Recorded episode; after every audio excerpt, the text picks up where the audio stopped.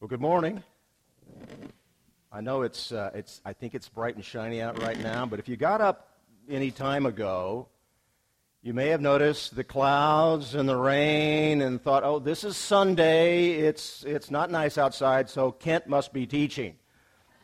Uh, and I just want to say thank you for not sleeping in. I really appreciate that. Uh, so, with a day that started a little gloomy, why don't we start our message today with something really cheery? How about an eye for an eye and a tooth for a tooth? Okay? Now be honest.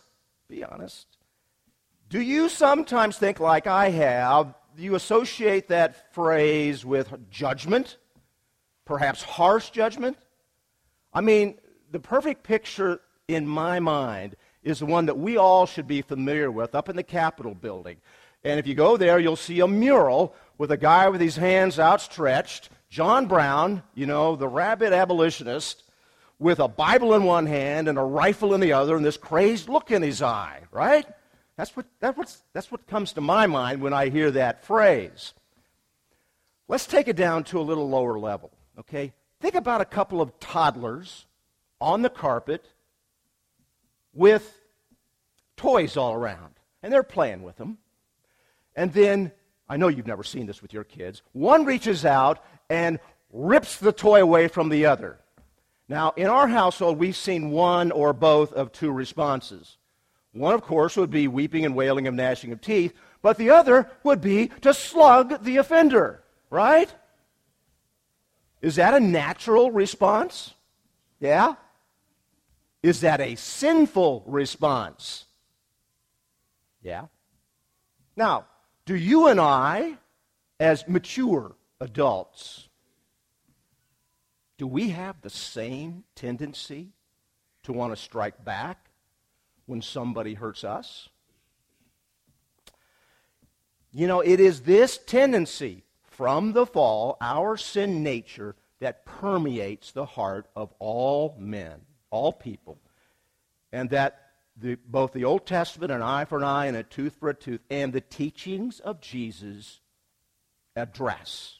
Today, we're going to talk about a passage that has confused the church for a long, long time. Uh, in fact, there are divisions within the church, even denominations, that have been set up primarily based upon this passage. Uh, Harder for me is the knowledge that in this audience here, some of you have come out of those church traditions which I am going to say today have been misinterpreted. Okay? Uh, and I want to say at the same time, I've known a lot of these people from the peace churches, and I highly respect the way that they live their lives. But you and I have to take the Word of God as it is given to us wherever it leads. And that's what we're going to try to do today. We're going to talk today about what our passage does not say. And there's so much here. This is going to be a two part thing on the same passage. Lord willing, next month, we'll talk about what this passage does say to believers in Christ. Uh, let's dig in. Remember the context here as we've been going over the Sermon on the Mount. Jesus is correcting the misinterpretation of the scribes and Pharisees. We've got a whole series of you have heard, whether it's lust or anger or marriage or a lot of different issues, and then, but I say unto you, where he corrects their understanding. Let's start here at Matthew 5, verse 38. I think this should be on your sheet. You have heard that it was said, an eye for an eye and a tooth for a tooth. But I say unto you, do not resist an evil person, but whoever slaps you on your right cheek, turn the other to him also. If anyone wants to sue you and take your shirt, let him have your coat also. Whoever forces you to go one mile, go with him two. Give to him who asks of you, and do not turn away from him who wants to borrow from you. Now, when people talk about the Sermon on the Mount, they often think of this passage because they've never been able to figure it out. Uh, and we, I'm sure, you have scratched your head about what does this mean. So many times we tend to kind of gloss over it. We know that Jesus said this, but we don't know how to apply it in our lives. Uh, some may be tempted to actually mentally check out at this point now that you've heard the passage because you don't really think it's applicable to you. Uh, but let me just say that nothing could be further from the truth. Uh, this indifference, if you will, to this, this passage is a consequence of incorrect understanding, uh, misinterpretation, a wrong focus that takes us off course. This passage has universal application to every believer in Christ. We're going to start today with what's, what's the subject? The Old Testament meaning and purpose. An eye for an eye and a tooth for a tooth is known among some as the lex talionis. Okay? That's Latin, lex for law. Talionis means a retaliation authorized by law in which the punishment corresponds in kind and degree to the injury. Okay? Exact retribution or retaliation has two purposes. First, it precisely defines justice and a remedy for a wrong. And secondly, it restrains the excess of revenge. So, an example. If I poke your eye out, you don't get to take off both my legs. If you pull my tooth out, I don't get to pull out your eyeball. Make sense? Uh, for justice to be served, it must never become excessive. The punishments must be commensurate to or it must fit the crime. It was not, as many suppose, Moses' intent to require an eye or a tooth, regardless of circumstances, regardless of what's happened, in every single case. Instead, the intention of the law was to give the judges a limitation so that the, the punishment fit the crime and not with the excess of revenge. There's a debate in the uh, legal community, probably has been for a long, long time, about a couple of different concepts of justice. One would be called retributive justice, where people say it's the intent of the law to punish the wrongdoer and create a disincentive. Okay? So we scare people away. On the other hand, there's people who say, no, no, no. Justice should be used to reform, to rehabilitate, to restore the offender so that they don't do it again. Okay? Well, let's take an example. The classic. Little Johnny or Sue, let's be exclu- inclusive here, steals the cookie out of the cookie jar. Okay?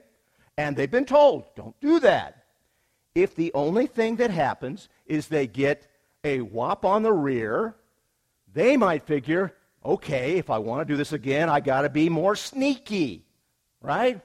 However, if the only thing that happens is a lecture about not stealing cookies again, they may think, you know, it was worth it.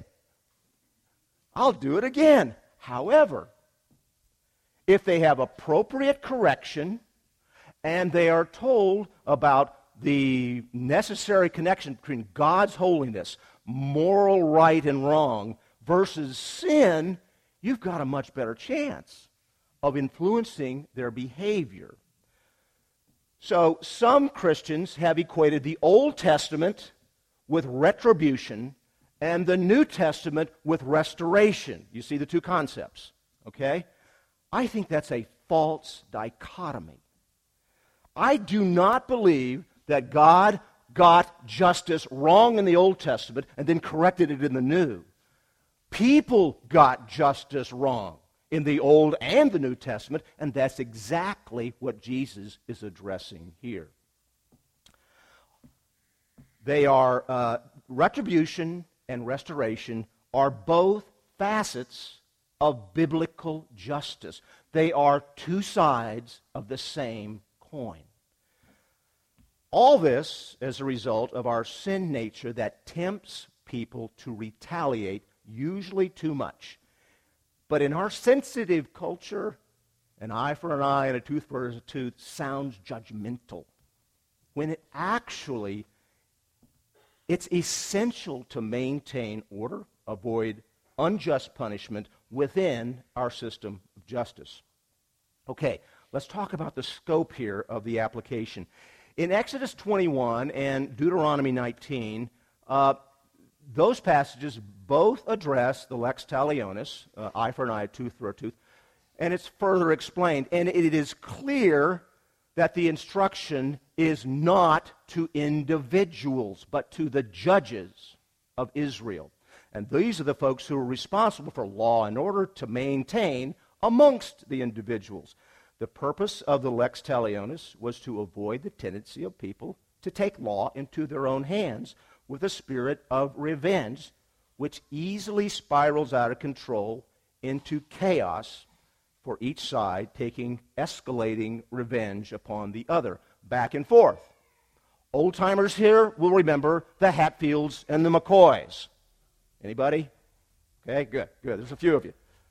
A more modern example, frankly, would be Shiites and Sunnis. Am I connecting here?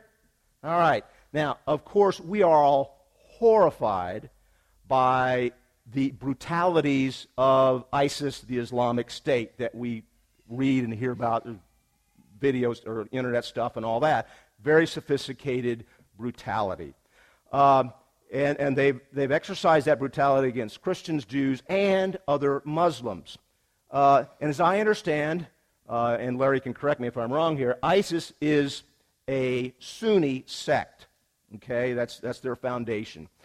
More recently, it has come to light that some of the Iraqi army trained by the United States to fight against ISIS, which is largely a Shiite group, have committed some of the same atrocities against their Sunni captives. Now, I know that there are peaceful Muslims, but just as certain as that fact is the fact that the bloodlust between the Muslims in their jihad against one another is motivated by their faith. I know how frustrating it is when our president will not link those two, will not call it what it is. And I know how frustrated we were when he called out Christians for their abuses not too long ago. But we got to admit, think about Protestant Catholic. We've not always treated each other the way that we should have. However, today, the contrast between Christians and these jihadist Muslims could not be clearer. These jihadists get all the media attention because the peaceful Muslims are, frankly, hiding for their lives. They dare not say a word. It is a faith of fear. Now, putting aside the command of the Quran to kill the infidel Christians and Jews, the back and forth retaliation between Muslim sects is a perfect example of the chaos of uncontrolled personal vengeance without the lex talionis. Okay, let's move on now to what the scribes and the Pharisees did to mess up the lex talionis. Um, this is what Jesus addresses here they improperly extended the lex talionis beyond the courts to personal relationships to justify personal revenge. And this all despite the teaching, which I think is on your, your, uh, uh, your, your handout there in, in Leviticus 19, which says explicitly, You shall not take vengeance or bear any grudge against the sons of your own people. Therefore, the scribes and Pharisees were using an eye for an eye as an excuse for the very thing it was meant to restrain personal vengeance. They turned first a negative injunction into a positive one. Instead of don't take personal revenge, they said you have a right and an obligation to take revenge. Secondly, the scribes and Pharisees believed that uh, they should take revenge themselves and taught others to take revenge with subjective personal judges, judgment, what I believe my offender deserves rather than following the spirit of the law of God as given to Moses. It was this legalistic misapplication of the scribes and Pharisees that focused on their rights and revenge. That's the context in which Jesus is speaking here. Without objective judgment, a determination of guilt or innocence, and then proportionate punishment, that is, just rep- retribution with a goal of restoration by a judge who does not have a personal interest in the outcome, we end up with people taking law into their own hands, escalating revenge, chaos, and injustice. Second bunny trail. Uh, what happens when people take the law into their own hands? Well, we've had some incidents recently that give us an idea. Whether it's Robert Zimmerman, Trayvon Martin, or the, the, the stuff that's gone on in Ferguson, Missouri, now some other places. Uh, uh, quite a few lately. Now, let me just try to be clear here. I don't want to spend a lot of time on this. Is there racism in the United States? Are some policemen racist? Are some whites racist? Some blacks racist? Some Hispanics racist? Yes, yes, yes, yes, and yes. Is everybody racist? Come on. No. But you think that we all are. Um, but here's the issue how can we in Topeka or the people on the streets of Ferguson or any other town where a policeman may shoot and kill a person of a different race know better than the people who considered all the evidence? Okay? You understand the problem? A finding of not guilty of some of these policemen, and I think some are going to be convicted here before too long based on what I'm seeing. But I don't know.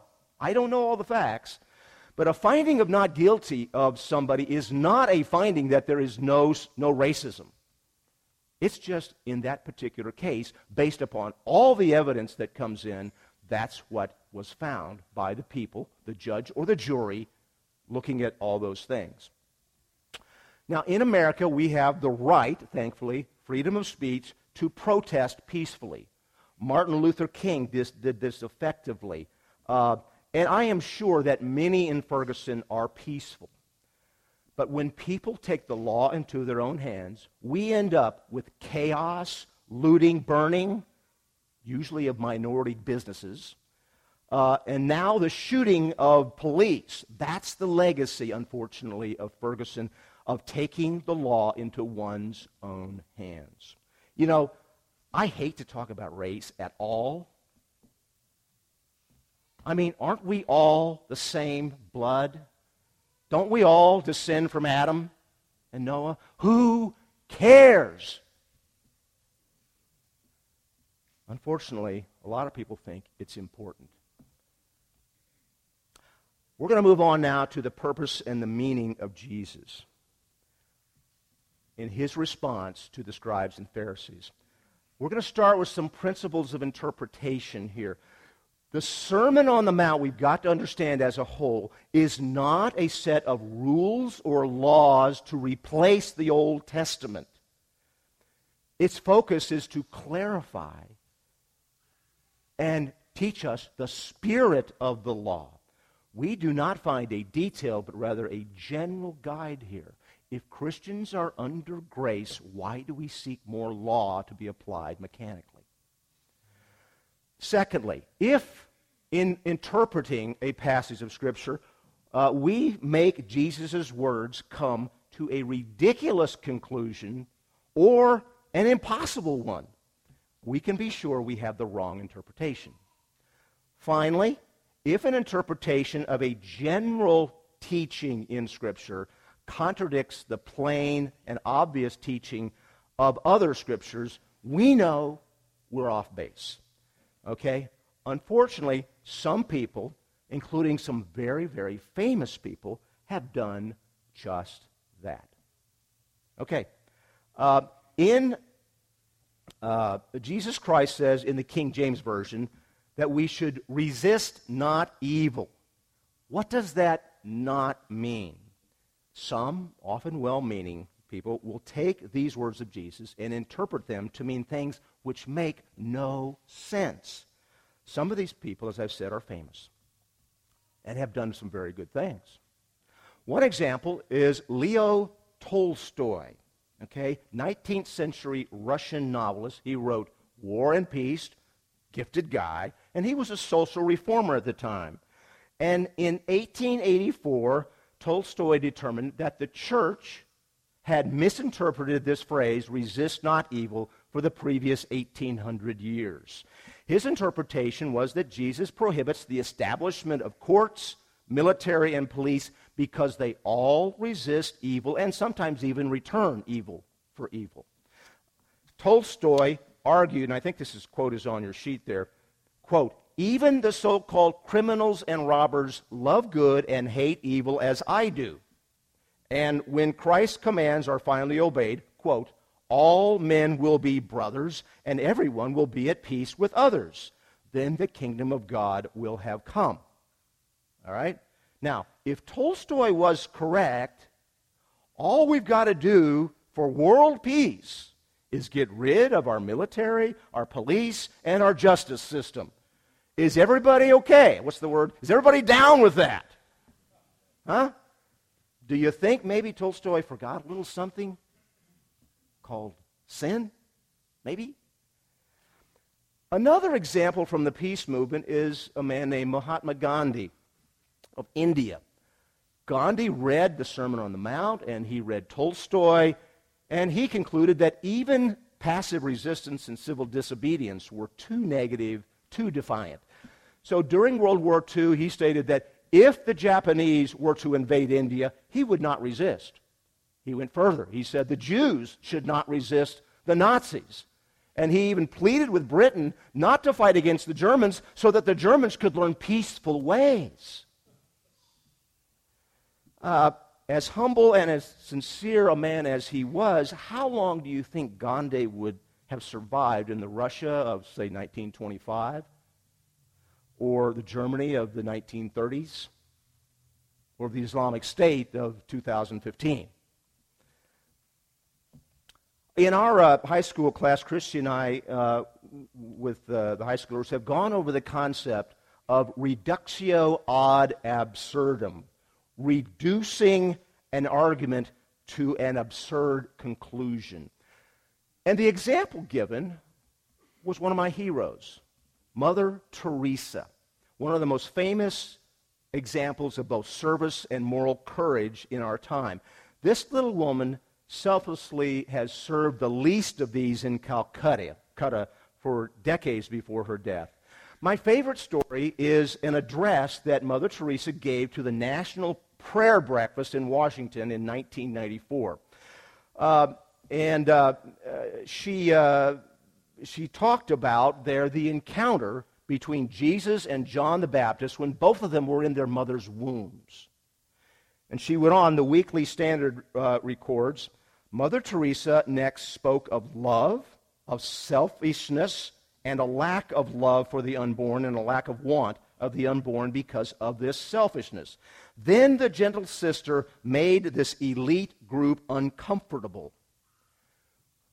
Quote, this is Sister Teresa, but I feel that the greatest destroyer of peace today is abortion. Because Jesus said, if you receive a little child, you receive me. So every abortion is the denial of receiving Jesus. Now, what made everybody uncomfortable? Well, there at the head table uh, with the good mother uh, were the pro abortion uh, president, Bill and Hillary Clinton. Yes, that's who was the president at the time. Uh, some of you didn't get that.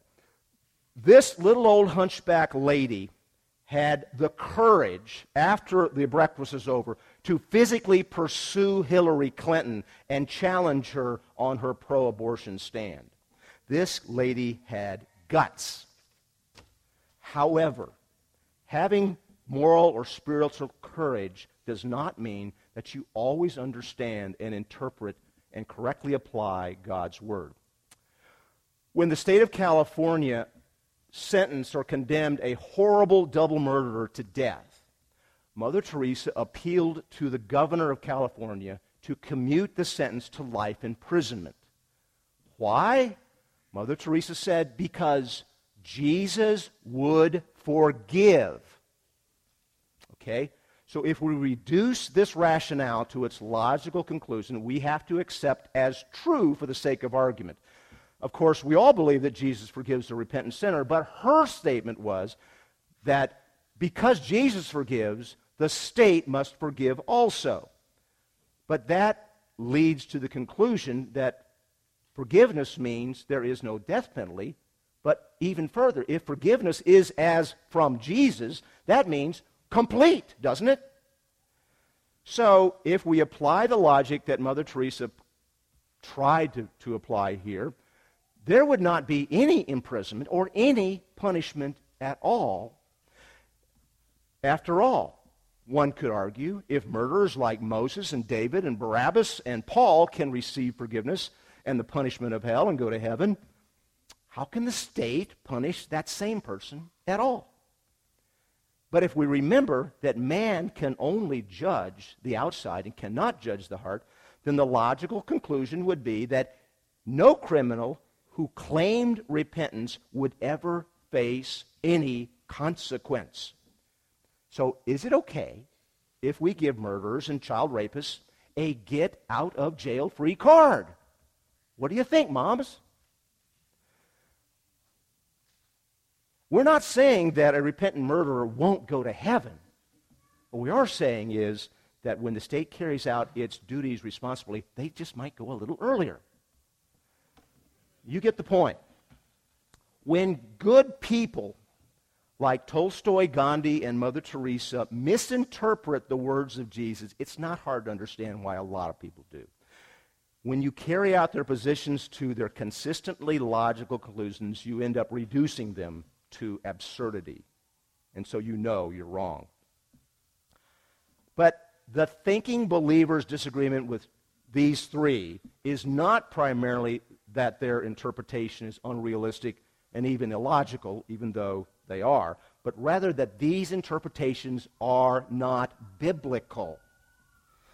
Uh, if we look at Proverbs 24, it says, starting in verse 23, to show partiality in judging is not good.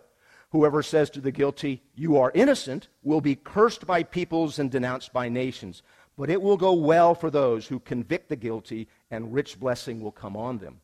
Paul tells us in Romans 13 that the state is instituted by God for the purpose of both to punish and to resist the evil ones, to make them bear the penalty of that evil, and to reward those who do good. Now, there is a place for mercy, but it is to be given by the judge or the jury who knows the facts and the, and the circumstances and who can best determine the attitude of the offender. At the same time, we've got to recognize that there is a practical problem. Government is made up of people. And that means it's made up of sinners. Therefore, Paul in no way justifies all that government does beyond that role, whether it's ethnic cleansing, shooting people in the back, kicking them while they're down, sectarian revenge, or the violence perpetrated by Billy, with billy clubs during the Bloody Sunday March in Selma, Alabama, almost 50 years ago. Still, when the government exercises its God ordained purpose justly to punish evil, it is in God's words. The government is the servant of God to execute wrath on the wrongdoer. Another issue, again, you may not think of it much these days, but it came up a lot in my, my youth is given the words of Jesus, should nations or Christians engage in war? There have been, there have always been many people, including Christians, who have opposed all wars, but you know, it, in our era, it kind of seemed insignificant. You know, World War I, World War II, and even the Korean conflict, you know, because of the evils that we were addressing. But then in the 60s, along came Vietnam uh, a war that was first unconventional. In other words, the enemy was oftentimes indistinguishable from the local populace. It was fought in jungles. We, had, we weren't used to that. Secondly, it was a generally unpopular war. It was declared by Lyndon Johnson, a president who was, first of all, a politician, with serious domestic problems. Some believe that Johnson intentionally engaged in this war to prop up a sagging economy by, by ginning up the military industrial complex. Older folks remember that term. Uh, and, uh, and to take public attention away from his problems at home. And finally, this was the first time that the horrible realities of war were brought into the living rooms of people on the nightly news. It wasn't current as we see today, but it, we got to see what was really happening over there, including the reports of some atrocities by U.S. troops. The backlash was the anti war or peace movement. Protests, flag burnings, draft dodging. Uh, there were no parades, but rather disrespect and disdain for the wounded servicemen who returned from Vietnam. All of this in the overall milieu, the overall scene of the civil rights movement, the, the, the, the, women's rights movement. Uh, marijuana, other mind altering drugs became prevalent. The sexual revolution, the legalization of abortion, all, all occurring at the same time. It was a wild and crazy time. People on this issue were divided into hawks and doves and some Christians joined in to become what we call sometimes peaceniks. Uh, religious conscientious objection to war became a way to avoid the draft and being shipped off to that horrible southeastern country. Now, of course, the aversion to war continues to today. And war truly is a terrible thing. Thomas Aquinas tried to give us guidelines for a just war but the precision that we require of policemen is pretty difficult to apply in the, the confusion and the fog of war. You know, some would argue that the dropping of the atomic bomb on Hiroshima and Nagasaki, which ended World War II in the Pacific theater, uh, was not just due to the loss of all that non combatant life.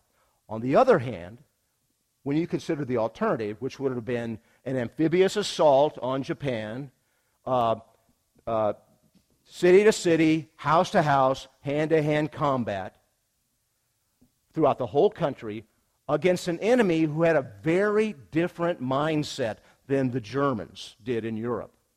You see, the Japanese did not have surrender in their vocabulary. And they had no problems committing suicide, hara-kiri, by flying their planes into our ships at sea. We face a similar mindset in the Islamic jihadists today who will die for their faith and the eternal reward to kill infidels like you and me. There are no easy answers in war. However, as much as we would like to avoid it, there, have, there has always been and there will continue to be war. But the problems of opposing war based on the words of Jesus are, first of all, in the Old Testament, God commanded his people to go to war. And he either granted or withheld his blessing based upon whether they carried out the mission or not. We also have to remember the context here. Jesus is speaking to individuals here, not to nations. Clearly, the state or rulers have a different function, including the resistance of evil, which we see in Romans 13. Now, for you and me, there can be tension in these roles that we all play because those that believe in Christ as their Savior as Christians are also citizens of the state. And there are times when we hold offices within the state, such as a policeman or a judge or in the military or other officials. An example is that uh, Gary Davenport resists evil when he keeps those tractor trailers with three trailers, you know, that are waving down the highway from cutting corners and, and creating danger for you and I. Uh, Bill Bider resists evil for people who would dump their trash on your property or maybe dump tires into the river. Uh, yeah, that's all resistance of evil. The, uh, this tension is somewhat addressed by Martin Luther, who made a distinction between person and office. Now, Luther took the distinction too far, but it's helpful to understand our place as, a, as Christian citizens. The Christian, as a person, is to be free from revenge in action and in heart. Romans 12 says this in summary do not repay anyone evil for evil. Live at peace with all men. Do not take revenge. Leave room for God's wrath, for it is written, Vengeance is mine. I will repay, says the Lord. Okay? As an office holder,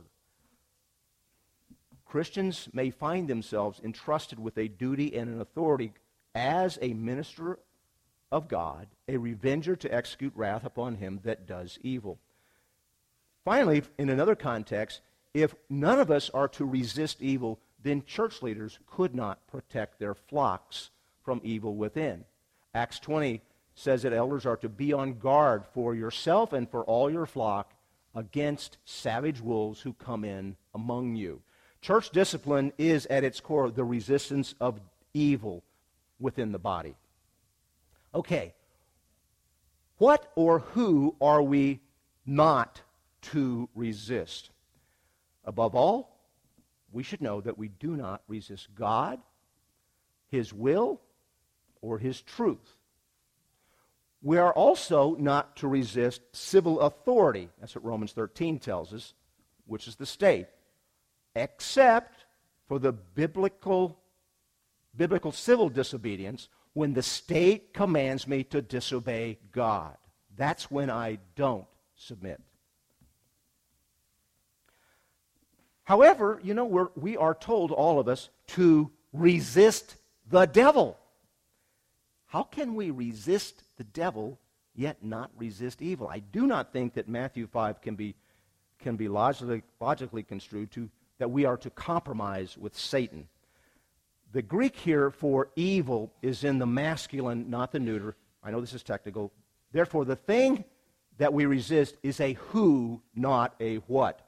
It is the man who is evil, or the one who wrongs us. In other words, when one wrongs me, I am not to retaliate. Okay? Uh, in Matthew 5, Jesus does not contradict the lex talionis, an eye for an eye and a tooth for a tooth. Rather, he affirms that it still applies. However, it is to be carried out by civil authorities, by the courts, not by personal justice or revenge. So it does not apply to personal relationships. We see this in the command in, in verse 39 slaps you on the right cheek, turn to him the other also. Uh, now, that brings up the question what about serious bodily attack? Uh, I'm sure some would disagree, but let's start with defense of others. All you got to do here is turn to your wife and your kids and say, uh, it says, uh, you know, I'm not to resist evil. If I, if uh, you know, they slap me on one cheek, I turn the other. Is it okay if I turn your cheek as well? If somebody's after you with a gun or a knife, is that okay with you, wife? Is that okay with you, children?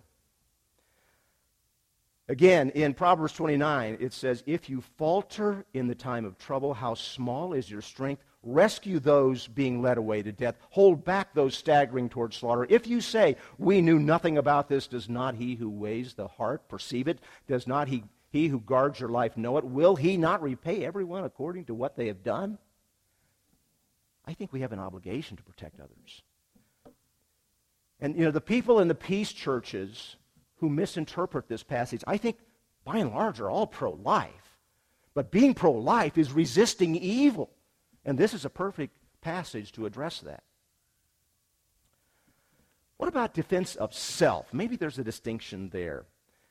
You know, I believe the passage does not say that we are to lay down and tell people it's okay to shoot us and stab us. I just don't believe that. That would this is another case of reductio ad absurdum. You know, there are several times in Scripture when the apostles and Jesus himself, they were threatened physically. They didn't lay down, they escaped. Uh, and think about the, the, the wording here striking one on the right cheek. Most people are right handed. What that means is it's a backslap to the person standing across from me, right? Make sense? That, in their culture at that time, even to today in the Middle East, is a huge insult. Okay? Uh, doesn't talk about harm. Uh, that's what it is. Now, Assault with a deadly weapon is a little different, don't you think? Uh, so if I were, I believe that we're not prohibited from preventing that assault. However, I do not believe that the passage gives us permission to carry out justice in our response. An attacker may deserve punishment. A Christian cannot intentionally, however, take the step to carry out the penalty deserved. May protect oneself, but not further. This is the whole concept in the law of reasonable and necessary force that's developed. We don't carry out the maximum, we just do what's necessary to protect. So, to summarize here, uh, I want to get down to the main points that hopefully you can take away. And then next month, again, Lord willing, we'll talk about what this does mean. We have seen that the command to resist not evil is not for nations or for unbelievers. Instead, if you take this in context, Jesus is telling the people he describes in the Beatitudes uh, the way in which they're to live their lives. These folks are those who are poor in spirit. They're the merciful. They're those, those who mourn over sin. There's the meek. These are the people who are hungering and thirsting after righteousness, and so on. Christ does not ask the natural man under the control of sin and Satan to live like this, much less whole nations. For nations and unbelievers, the law, an eye for an eye and a tooth for a tooth, still applies in order to restrain excesses and maintain law and order. The New Testament teaches that until one comes under grace, he must be kept under that law. A believer must encourage law and order and never shirk his duty as a citizen to keep crime and violence to a minimum and defend against aggression. A Christian under God's grace is held to a higher standard, though the spirit of the law through the spirit of Christ. In short, this passage has nothing to do with the things that some people say it does. This passage addresses believers and nobody else. This application is further limited to a believer's personal relationship to his family, friends, and others, not relationships as a citizen or his relationship to the state. Those concerned with how to relate to the state should look elsewhere, like Romans 13 and 1 Peter 2, not here one does not find any justification to refuse to serve or even fight in the military in Jesus' word here or I believe anywhere else. This passage, finally, has nothing to do with the taking of life, capital punishment, war, or pacifism. I know this may be totally contrary to what you've always been taught, uh, but that's my honest assessment. I do not say that if you are a member or you have family who's members of these peace churches, the Amish, the Mennonite, Quakers, or Friends, that they cannot live out what Jesus teaches. However, their teaching on this subject can cloud their view on the real intent of Jesus' teaching, which I believe is totally consistent with their other views. This passage is only about the individual's believer's personal response that things, to things that happen to us. The scribes and Pharisees interpreted an eye for an eye and a tooth for a tooth in a purely legalistic manner, something physical. When people reduce Jesus' teaching to a question of capital punishment or non resistance pacifism or war, you're really doing the same thing. Again, uh, we want to go into our positive teaching next month. Um, for each one of us. Before then, I'd encourage you to look at this passage and try to see the common thread. Try to see what Jesus is telling us because it does say something directly to everyone who calls himself a Christ follower. Father, we just give all praise and glory to you. Uh, we desire to understand your word and to apply it correctly in our lives. We pray, Lord, that you would be with each and every one of these believers here that you would give us discernment, that you would help us not to avoid passages, but to address them directly and to apply them, understanding, and to help others understand what you were teaching in this passage. Father, thank you for the privilege we have to be here. Thank you for the freedoms that we experience here. Thank you for our land, which is still much more free than most other lands in this world uh, we just pray, Lord, that you would not allow that freedom to make us apathetic, but rather help us to understand that we must be active salt and light within our world. We give you all praise and glory. In the precious name of Jesus, amen.